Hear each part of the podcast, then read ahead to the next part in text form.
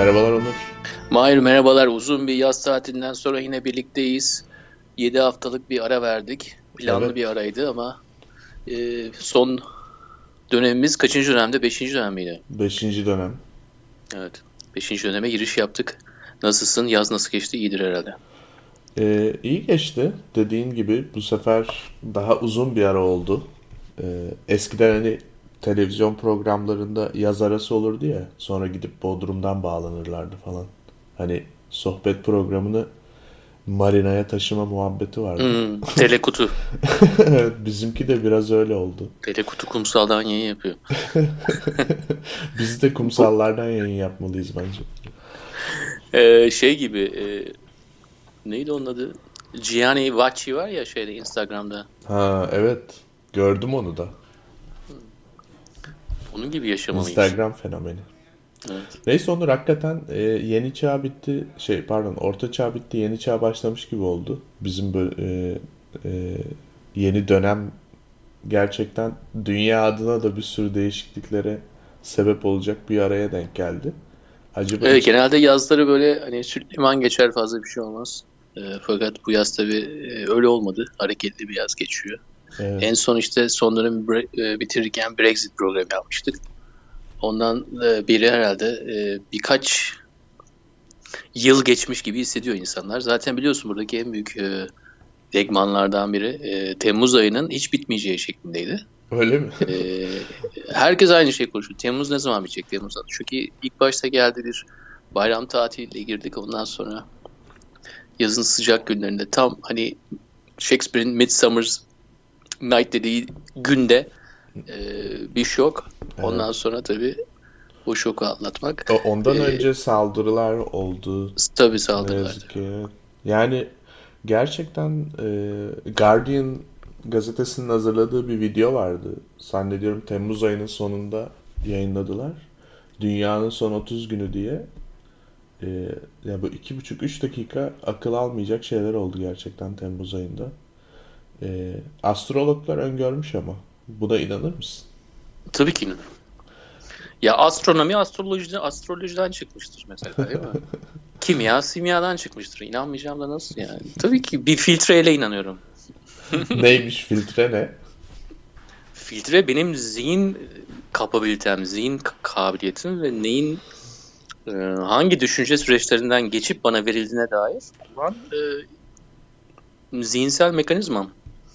Evet. Ve bu zamanla da içgüzelleştiği için de yani kısaca söylemem o ki herhalde bir tane tarikat beni üye yapmak istese herhalde en son alacakları insan ben olurum. Hiçbir işe yaramam. Büyük yani zihinsel faaliyetim var ama inanç sistemleri konusunda çok zayıfım hocam. Evet şimdi bu... Süzgeçimiz var demeye çalışıyorum. Herkesin... Yani eğer kategorik olarak neye inanıp neye inanmayacağını seçersen eğer Hı-hı. hayatın çok da kolay olabilir yani. Onun için her türlü piramit oyunu, Ponzi skim diyorlar ya. Hı-hı. Veya bu tür havuzun halkaları gibi, göldeki halkalar gibi tarikat sistemlerindeki inanış sistemlerinde bir basitlik var yani o basitlik hayatı rahatlatıyor. Neye inanacağına, ne kadar inanacağına dair çok fazla kalibrasyon yapmaman, ayar üzerine ayar yapmamaya çalışman yani hayatı gerçekten rahatlatıyor. Öyle bir sistem içerisine girmek kim istemez? Evet. Yani diyorsun ki hem kolay hem çıkarı olan bir sistem olduğu için hayatı kolaylaştırdığı için neden olmasın?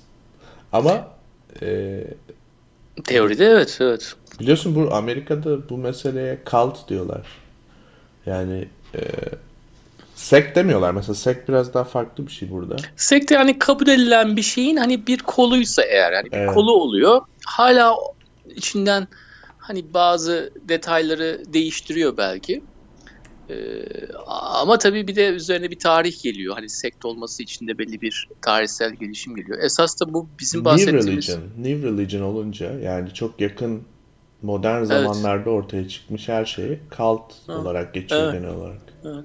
Yani zaten buradaki olay da o. Yani bir şeyin cult olup olmadığını hangi değerlere göre karar veriyorsun? Orada tabii çılgınlığın boyutu çok önemli. Hani burada mesela olan olaydaki çılgınlığın boyutu o kadar fazla oluyor ki hani artık ona cult statüsüne sokmakta çok zorlanmıyorsun. Evet.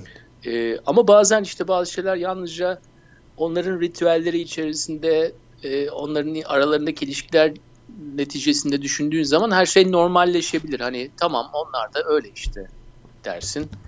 Kendinden olmayan insanları nasıl demokrasi gereği kabul ediyoruz ya artık. Yeni Türkiye'de. Evet. Veya edinir görünüyoruz. Ama tabii böyle aksiyon, tabii bu kadar bariz bir aksiyon olduğu zaman tabii yani o 4 harfliyi 3 harfli değil 4 harfliyi yapıştırabiliyoruz kaldı. Ama gerçekten çok güzel ya. Yani aramızda uyuyan hücrelerin olması, hücreleri birbirinden habersiz olması, ritüellerin cinsi, son 40 yıldaki gelişimleri, yani müthiş bir konu. Gerçekten müthiş bir konu. Evet, yani gerçekten belki de bu mesele Türkiye'de de bir cult scholar hareketi başlatır diye düşünüyorum. Ya bu zaten ortaya da çıktılar yani, çok insan bak bunu araştırmış, adamı zaten bir tanesini sürmüşler. Dünyalar güzeli Dersim'e sürmüşler. Oradan yıllarca yazıyor. Bizim arkadaşlarımız var bu konularda yazan. İşte Hoca Efendi'nin nasıl bir insan olduğunu biz yıllar önceden biliyorduk zaten. Yani ben programlarda zikretmiştim zaten. Evet, bilenler bilir. Mücahit Bilici konuğumuz da bu konuyla ilgili güzel bir açıklama yaptı yani. Bilmiyorum takip etme şansın oldu mu ama. Ha, ilk günlerde evet söylediklerini takip ettim. O da bu cult meselesine dikkat çekiyor. Yani gerçekten buradaki Amerika'da çok var çünkü böyle bu tarz. Bu da bu arada evet, Utah'ta da vakit geçirdi Mücahit. Onun için çok ilgilir cultlar orada. Mormon. Yani Utah'ta çok cultlar var. Poligami cultları diyorsun. Hayır, Amerika'da gerçekten çok yaygınmış, ben bilmiyordum mesela. 50 bin 100 bine ulaşıyormuş üye sayısı. Tabii çünkü yani bütün ülke dünya içinde dünya yaratmak üzerine kurulduğu için. Bir de tabii onlar daha lider odaklı Avrupalılara göre. Doğru. Şimdi sanırım... Onun için hani bu şey gibi uyuyor. Eldiven gibi uyuyor. Oradaki coğrafik alan da çok yüksek. İnsan yoğunluk çok az. Nispeten söylüyorum. Hani bu gibi durumlar bir cult'ın oluşması için çok güzel bir şimdi kaftan oluyor. Sanırım şimdi belki bilmeyenler olabilir. Ben de kendi kafamda toparlamak adına bir iki şey olmazsa olmaz noktasından bahsedelim mi cult'ların? Ne oluyor? Mesela bir kesinlikle kesin bir otorite var, değil mi? Kesin bir lider var ve kesin bir otorite var. Hiçbir şekilde sorgulanamayacak bir kişilik var yani. Bir seçim, demokrasi falan yok yani, bir kişi var. Ve hani mesela buna örnek verelim mesela işte evet. Tamamen tarikat üyeleri arasında seksin tamamen serbest olduğu hani görünüşte çok liberal olan kalplarda bile nedir? Orada da bir kral var mesela. Evet. bir kod var yani aslında. O kodun dahilinde bir tür bir hiyerarşi var ve hiyerarşiyi de hani kurallar zinciri yanında insanlar zinciri olarak da görmek lazım ve işte sonuçta hayvanlar çiftliğindeki duruma geliyorsun yani. Herkes eşittir ama bazıları diğerlerinden daha eşittir. Bir kimlik durumu var. Hani bu lider ve kodun ötesinde bir kimlik durumu var. Yani bir aidiyet işte soran olduğunda ya da kendi üyelerinle karşılaştığında bir şekilde kendi aidiyetini belli edebileceğin bir sistem var orada. O mesela sanırım bir güven hissi veriyor yani insanlara. Tabii daha mesela büyük. Bunun en güzel örnekleri kaltlarda olan ki bu yalnızca masonlara aitmiş değildir. El sıkışma yöntemleridir. Yani el sıkışma yönteminden mesela masonlarda olduğu gibi işte 26-27 tane derece varsa hangi dereceden olduğunu bilecek kadar çok fazla bilginin yalnızca bir basit bir tensel alışveriş sayesinde yani belli olması. Düşünsenize yani bilmediğiniz bir insandan bambaşka bir insan, başka bir ülkeden ilk el sıkışıyorsunuz, iş için buluşmuşsunuz. Veriler sıfır yani. Adamın adını biliyorsunuz. Daha suratını bile görmemişsiniz. El sıkışıyorsunuz. Ondan sonra onun Masonik yani nereden oldu? Ya bu çok müthiş bir bilgi yani. Güven dedin de ondan belki dediğim gibi yalnızca Masonik'e mahsus bir şey değildir. Belki başkalarının da var. El sıkışmaları Amerika'daki üniversitelerde de vardır mesela. Hmm. İşte üniversitelerin sorority'leri ve fraternity'leri olur. Kızların ve erkeklerin ayrı işte evleri gibi. Evet. 15-20 kişilik. Her değişik üniversitelerde de dalları olur. İşte aynen diğer tarikatlarda olduğu gibi. Onlarda da eğer o gizli el sıkışmanın kodlarını söylersen seni kovarlar mesela, değil mi? Valla ben hep böyle random sıkıyorum yani, nasıl denk gelirse ama. İnşallah yanlış bir mesaj vermiyoruzdur sağa sola. Bir anda aşırı saygı duyulursa. Ya da tam tersi. Bu ikinci madde bu. Üçüncü madde de bir belli bir şeye itaat edince, yani kurallara ya da sisteme ve onun da gücüne inanınca insanda bir rahatlama oluyormuş. Yani bende olur mu bilmiyorum ama genel olarak psikolojik olarak böyle bir hani ben bir şeyin parçasıyım. O nedense evet, yapıyorum.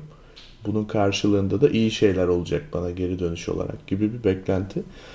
Tabii şöyle bir alışveriş sistemi var. Yani biraz önce ilk başta bahsettiğimiz o düşünce sistemleriyle inanç sistemleri arasındaki en büyük farklardan biri de o. Yani inanç sistemlerinde hep son kapıya dair bir varsayım var. O da o kapıdan geçtiğin zaman yani onun güzel cennetlik bir kapı olacağına dair bir inanış. Çok inanç sisteminde benzer şeyler var. Ama düşünce sistemleri ilave değil. Düşünce sistemleri biraz daha senin rahatlığın üzerine değil de senin rahatsız etmek üzerine kurulu oluyor. Evet, aynen. Onun için katlarda her zaman bir söz verilir, yani ileriye dair bir şey verilir. Ve hani bu üçüncü dediğimiz hakkında da bir tane de antiparantez yapalım. O da yani kehanet olayı, değil mi? Kehanetler de gerçekleşmese bile kehaneti yapılır. Gerçekleşmez. Sonra bir böyle bir duraksama olur böyle. 5-10 dakika olabilir eğer böyle live bir konuşmaysa bu. Veya 2-3 hafta olur, ne olursa. Ama yeni bir kehanet gelir. Yani o düşünce sisteminin henüz çözülmesine izin vermeden yeni bir kehanet gelirse zaten sen o kapıdan geçmeye hazır olan bir insan olarak, son kapıdan, yeni kehanete de gerçekleşmese bile ilk kehanet kadar belki daha fazla inanır bir hale gelir.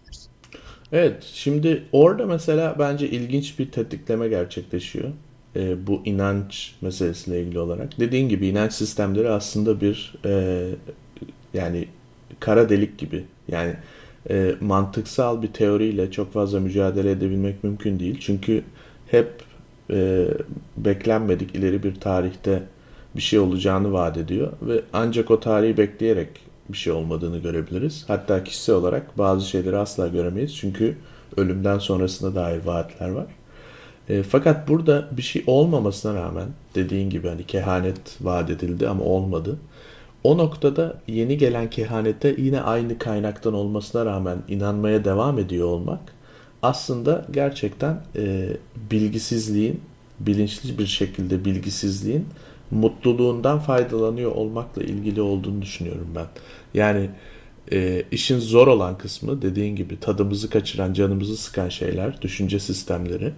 Onlarla sorgulamak yerine inanç sistemine daha da körü körüne bağlı olarak daha da rahat bir şekilde, yani hiçbir şeyi sorgulamadan, devamını çok fazla düşünmeden, işte bir sonraki ancak düşünme gerektiren noktaya kadar daha rahat bir şekilde yaşamaya devam etmek için insanın onu seçtiğini görüyoruz, gözlemliyoruz. Evet, çok güzel bir bakış açısı. Tabii bunun püf noktası maddesel gereksinimler ve maddesel zevkler. Hı hı. Eğer hani bizi inanç sistemi içerisinde devamlı bir şekilde bazı maddesel gereksinimlerimizi karşılayabiliyorsak veya bazı maddesel zevklere ulaşabiliyorsak yine belli sistemler dahilinde bunu da rasyonalize etmek için olayın ulvi tarafını daha ön plana çıkarmaya çalışabiliriz. İşte bizim esas da bunun ahiret için yaptığımıza dair veya belli bir inanışın adına yaptığımıza dair çok da zamanla güçlenen bir kanıya sahip olur. Çünkü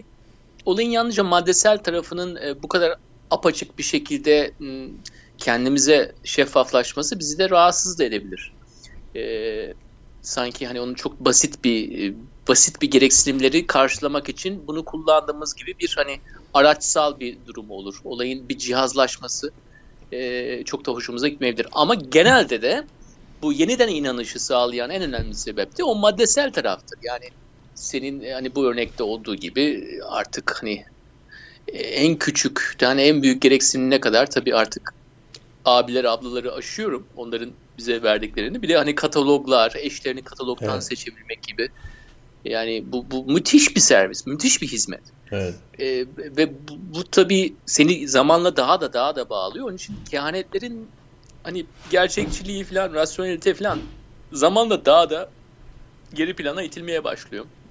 Şimdi benim bu söylediklerin tabii ki çok doğru olur. Çünkü gerçekten yani eninde sonunda insan da bir hayvan ve belli çıkarları doğrultusunda, hani içgüdülerine bağlı olarak çıkarlar doğrultusunda hareket ediyor ve kararlar veriyor.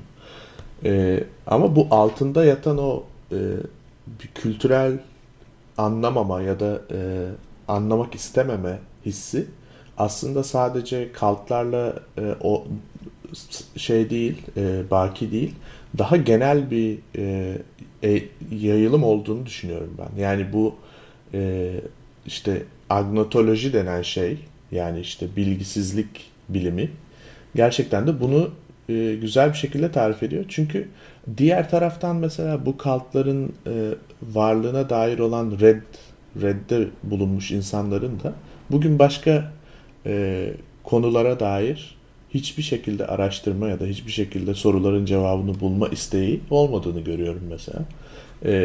Bu da benzer bir içgüdü ve hareket aslında. Yani illa gidip birinin tamamıyla olmayacak kehanetlere inanıp bir kalta üye olması gerekmiyor.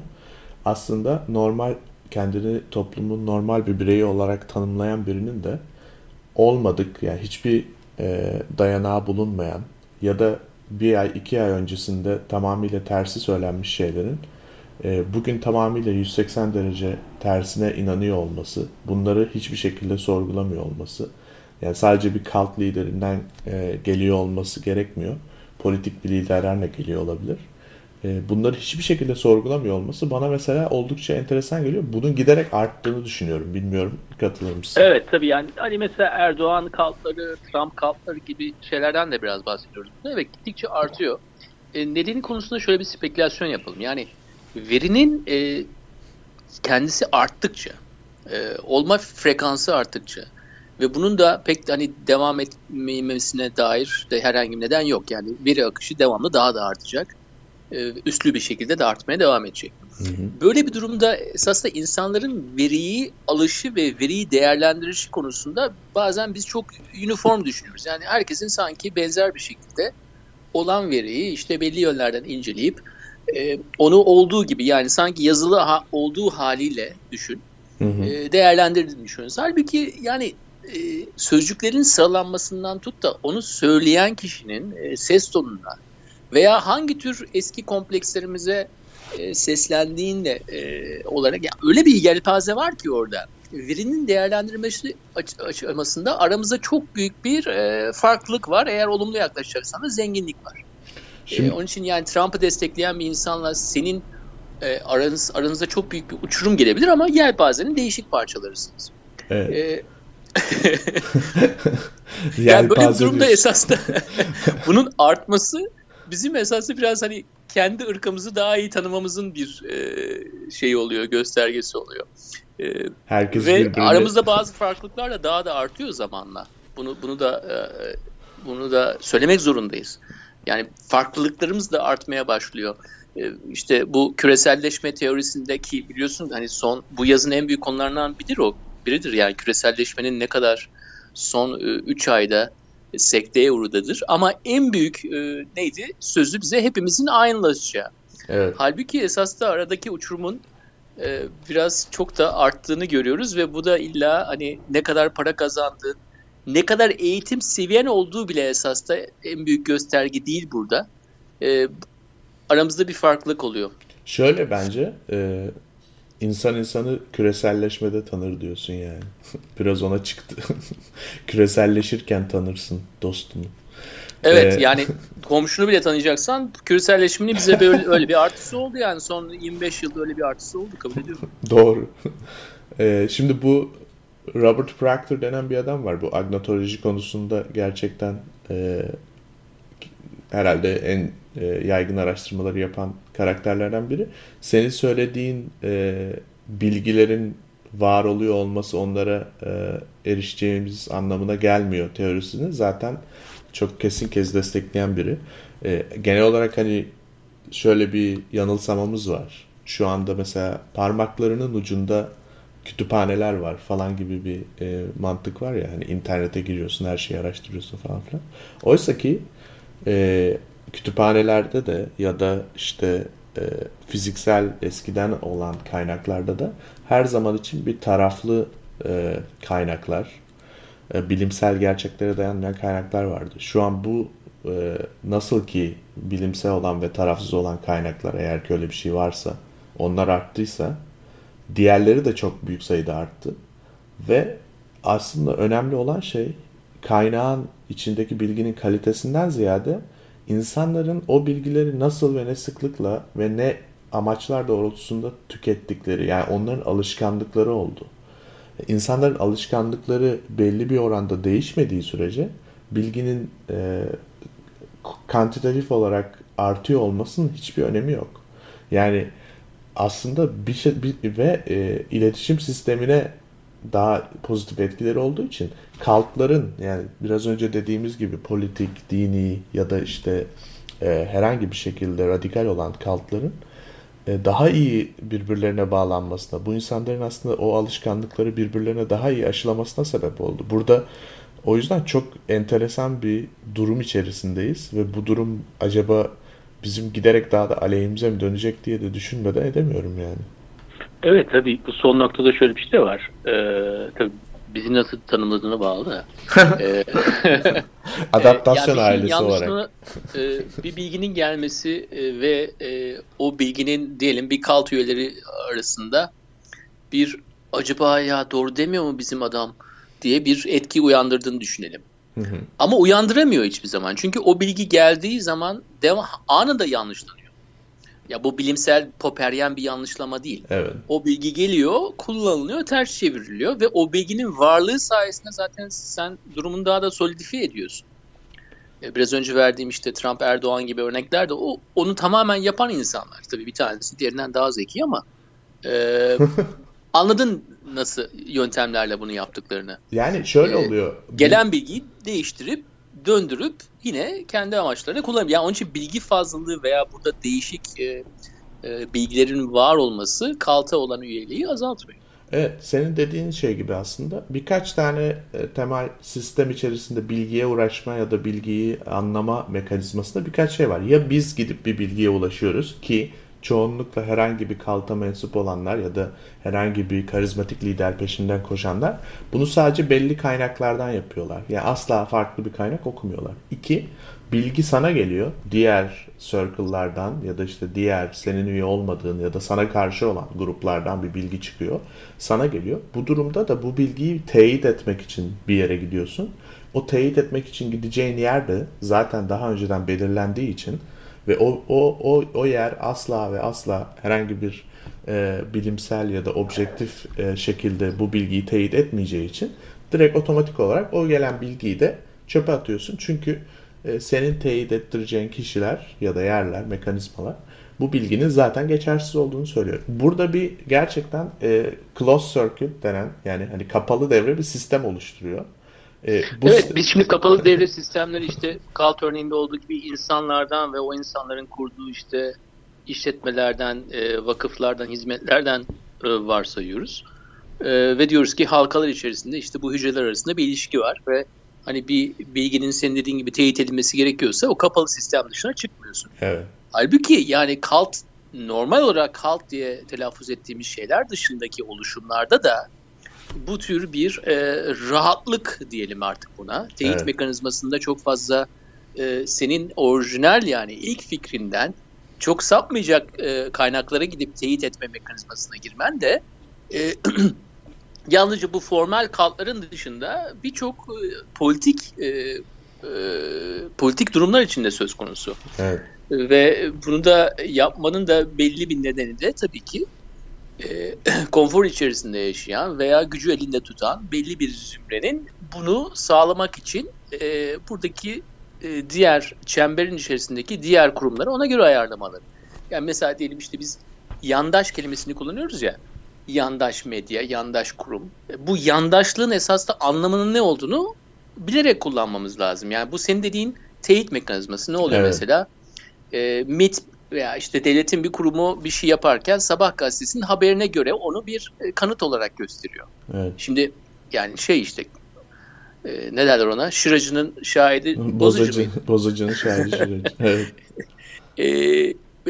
Bu tür bir şey tabii hani tamam biri basın kurumu, biri devlet kurumu birbirine teyit olabilir ama sonuçta tabii ki bunun ne kadar danışıklı bir dövüş olduğunu farkına varıyorsun.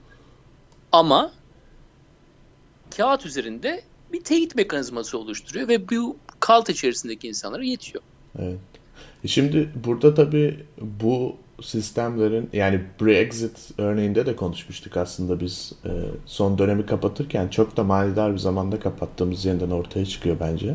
Biraz böyle gerçekten agnotoloji çağına geçmişiz gibi hissediyorum. Çünkü yalanlara dayalı bir propaganda anlayışı bütün bu örneklerde yaygınlaşmaya başlıyor. Çünkü teyit mekanizması ya da işte kendi halkanın içinden olmayan kimseyle iletişim kurmaya da sağlıklı bir tartışma yapabilme ortamını kaybetme durumu Amerika'da olduğu gibi, İngiltere'de olduğu gibi, Türkiye'de olduğu gibi gerçekten propagandanın çok güçlenmesine sebep oluyor. Propaganda çok fazla güçlendiğinde de dünyada ne olduğunu herhalde dünya tarihi açısından hepimiz biliyoruz diye düşünüyorum. Yani propaganda ile ilgili zaten okunacak bir şeyler varsa genelde politika ve sonunda da ne yazık ki savaşa giden şeyler oluyor. Bunun kırılması için sanırım aslında o kaltlara dahil olmayan insanların daha büyük bir sorumluluğu var. Yani belki de o insanlara daha da fazla sorumluluk yüklemek doğru olmayabilir ama ben geçenlerde burada biriyle konuşuyordum da Trump'a oy verenler nasıl insanlar, insan değil bunlar falan filan gibi şeyler söylüyordu. Ya ben de dedim ki yani sonuçta hani birinin gidip onlarla konuşması lazım. Yani bunlar insan değil ya da oy veren adam olmaz falan filan bu düşüncelerle yaşanmaz gibi bir yaklaşım bizi bir yere götürmüyor. Yani bir şey değiştirmeyecek. O adam da zaten aynısını senin için düşünüyor. Hani birinin ilk hamleyi yapması lazım ki o dediğimiz o kapalı devre sistemin içine en azından bir şeyler girebiliyor olsun. Dışarıya da belki bir şey çıkabiliyor olsun. Ne dersin Onur? Ya ne dersin dersen tabii biraz o tarafta değilim ben. Yani dediklerini anlıyorum. Ve o an anlayışta olan bir insan için de gerçekten yapılması gerekenin bu olduğunu düşünüyorum. Benim anlayışım o değil. Benim anlayışım bunları görüp sistem içerisinde nereyi hack edeceğini bilebilmek ve kendi amaçlarının doğrultusunda bunun içerisindeki navigasyonun yani nereden sağa sapacaksın, nerede ileri gideceksin, nerede geri gideceksin veya bu tür inanışların önünde daha şeffaflaşması veya kodların çözülmesi sayesinde kendi amaçların dahilinde nasıl devam edeceksin? Biraz o taraftayım. Yani o sistem hacklemesinin daha rahatlaştırıcı bir şey olduğunu düşünüyorum bunun. Ve bu şeffaflık da bir anlamda hoşuma gidiyor. Çünkü çok fazla bilgiye maruz olup bunlar dahilinde en iyi rasyonel kararları verebilen insanların içerisinde olduğu dünyada yaşasaydık bunun yaratacağı sistemi öyle içerisine girip burada hacklemek bu kadar da kolay olmayacaktı. Çünkü bu böyle alışkanlıklarla bezenmiş ve onların içerisinde hapsolmuş bir dünya yerine esas da düşünüş tarzıyla, yaşayış tarzıyla öyle bir bilinç seviyesindeki insanlardan oluşan bir dünya olacaktı ki bu dünya içerisinde devam etmemizin tek yöntemi de bizim gibi onlar gibi böyle bir bilinçli bir şekilde yaşamamız olacaktı. Bu çok fazla bir yük olabilir çoğumuz için. Onun yerine bunların dünyasında kendi ajandamızı daha ileri götürecek nasıl bir şekilde bunları kullanabiliriz diye düşünmemiz gerekiyor. Bu tabii deyimi gibi hani benim bakış açım. Toplumsal bir bakış açısına sahip olmadığım için bireysel bir bakış açısına sahip olduğum için durumum bu. Bir de tabii yani ikinci olarak da şunu söylemek isterim. Çoğu zamanda sen de biliyorsun galiba, ona da dem vurdun zaten. Bu tür pozisyonlarda olamayan, bu tür kalt pozisyonlarına giremeyecek kadar bağımsız düşünen ve bağımsız düşünmeyi de artık tamamen alışkanlık haline getirdiği için de bundan dolayı da belki diğer insanlarla uzun dönemde en azından birlikte hareket edecek kadar da bir isteği olmayan bir insanlar kitlesinin parçasıyız. Yani daha önce biz dediğimiz zaman herhalde ondan bahsediyorduk. Evet. Ve bu hani kısa süreli... İlkokulda trafik koluna bile ait hissedemeyenler. Evet. Yani kısa süreli belki yapabiliyoruz bunu belki, ama uzun süreli bunu yapacak kadar o dedikasyona sahip değiliz. Çünkü yani çok yönlü insan olmak böyle bir şey işte zaten. Bizim konuklarımız da genelde bu tür insanlar oluyor mesela. Ben kaç kere çok yönlü insan yazmışım insanlarımıza. Yani kendi kendimi tekrar etmişim ama öyleler yani, çok yönlü insanlar. Ama bu budur. Eğer birlikte olmanın anlamı yalnızca işte ortaklaşa karar vermek, bizim de bir kalt olmasa bile bir topluluk olmamızsa bunun evet çok kolay bir şey olmadığını düşünüyorum ve biraz bunu hayalci buluyorum. Ama kişi kendini daha ileri götürmek için, kendi ve etrafındakini daha ileri götüren veya ileri demeyelim, devamını sağlamak için, hayatta kalmasını sağlamak için gerekli ne olursa olsun bunu şeffaf bir şekilde diğer kaltların ve kaltvari toplulukların davranışlarını görebilen ve buna göre hareket edebilen insanlar olabilirsek bu bana şimdilik yeter. Onun için hani büyük politik değişimler, büyük projeler dahilinde değil de biraz kişisel anlamda düşünmeyi tercih ediyorum. Doğru. Sana çok katılıyorum Onur. Bireysel olarak zaten bir şeyler yapılması gerektiğine inanıyorum. Yoksa büyük projeler zaten... Büyük projeler başkalarının işi, öyle diyelim. Evet, eğer ama bireysel olarak yapıyorsak da belki bir yerde bunlar toplanır artık. Hangi database'teyse bu. Bir yerde bir veri bankasında toplanırsa. Ya bence... İleride belki bize cennetin kapılarını açabilir, bilmiyorum. Ya herkes zannediyor biz ki olarak. Birlikte dediğin gibi biz olarak birlikte bir şeyler yapabilmek gerektiğini falan zannediyor. Oysa ki bence birlikte mesela susabilmek. Yani birlikte hiçbir şey yapamıyor olmak ve yapmıyor olmak ve bundan memnun olmak daha benim en azından kişisel olarak aradığım bir hasret toplum içerisinde şu an her yerde. Evet, arkadaşlık içerisinde denir ya hani, artık susabiliyorsan, hiçbir şey konuşmana gerek kalmıyorsa ve hala birlikte olabiliyorsan arkadaşlık o zaman arkadaşlık olmuştur. Evet. Dostluğa ulaşmıştır. Evet, yeni platformumuz Manifold'dayız. Bu 5. sezonumuzun ilk programından itibaren yine iTunes ve Spreaker'da devam ediyoruz ama Manifold'da da kendimize ait küçük bir köşemiz yaratıldı. Sevgili Esen sağ olsun. Bu haftalık bu kadar Mahir. Yeni sezonda başarılar diliyorum ikimize de. Ben de iyi olan kazansın. Tek ve birlikte olarak. İyi olan kazansın diyorum. İyi olan kazansın. Sevgiler İstanbul. Görüşmek üzere.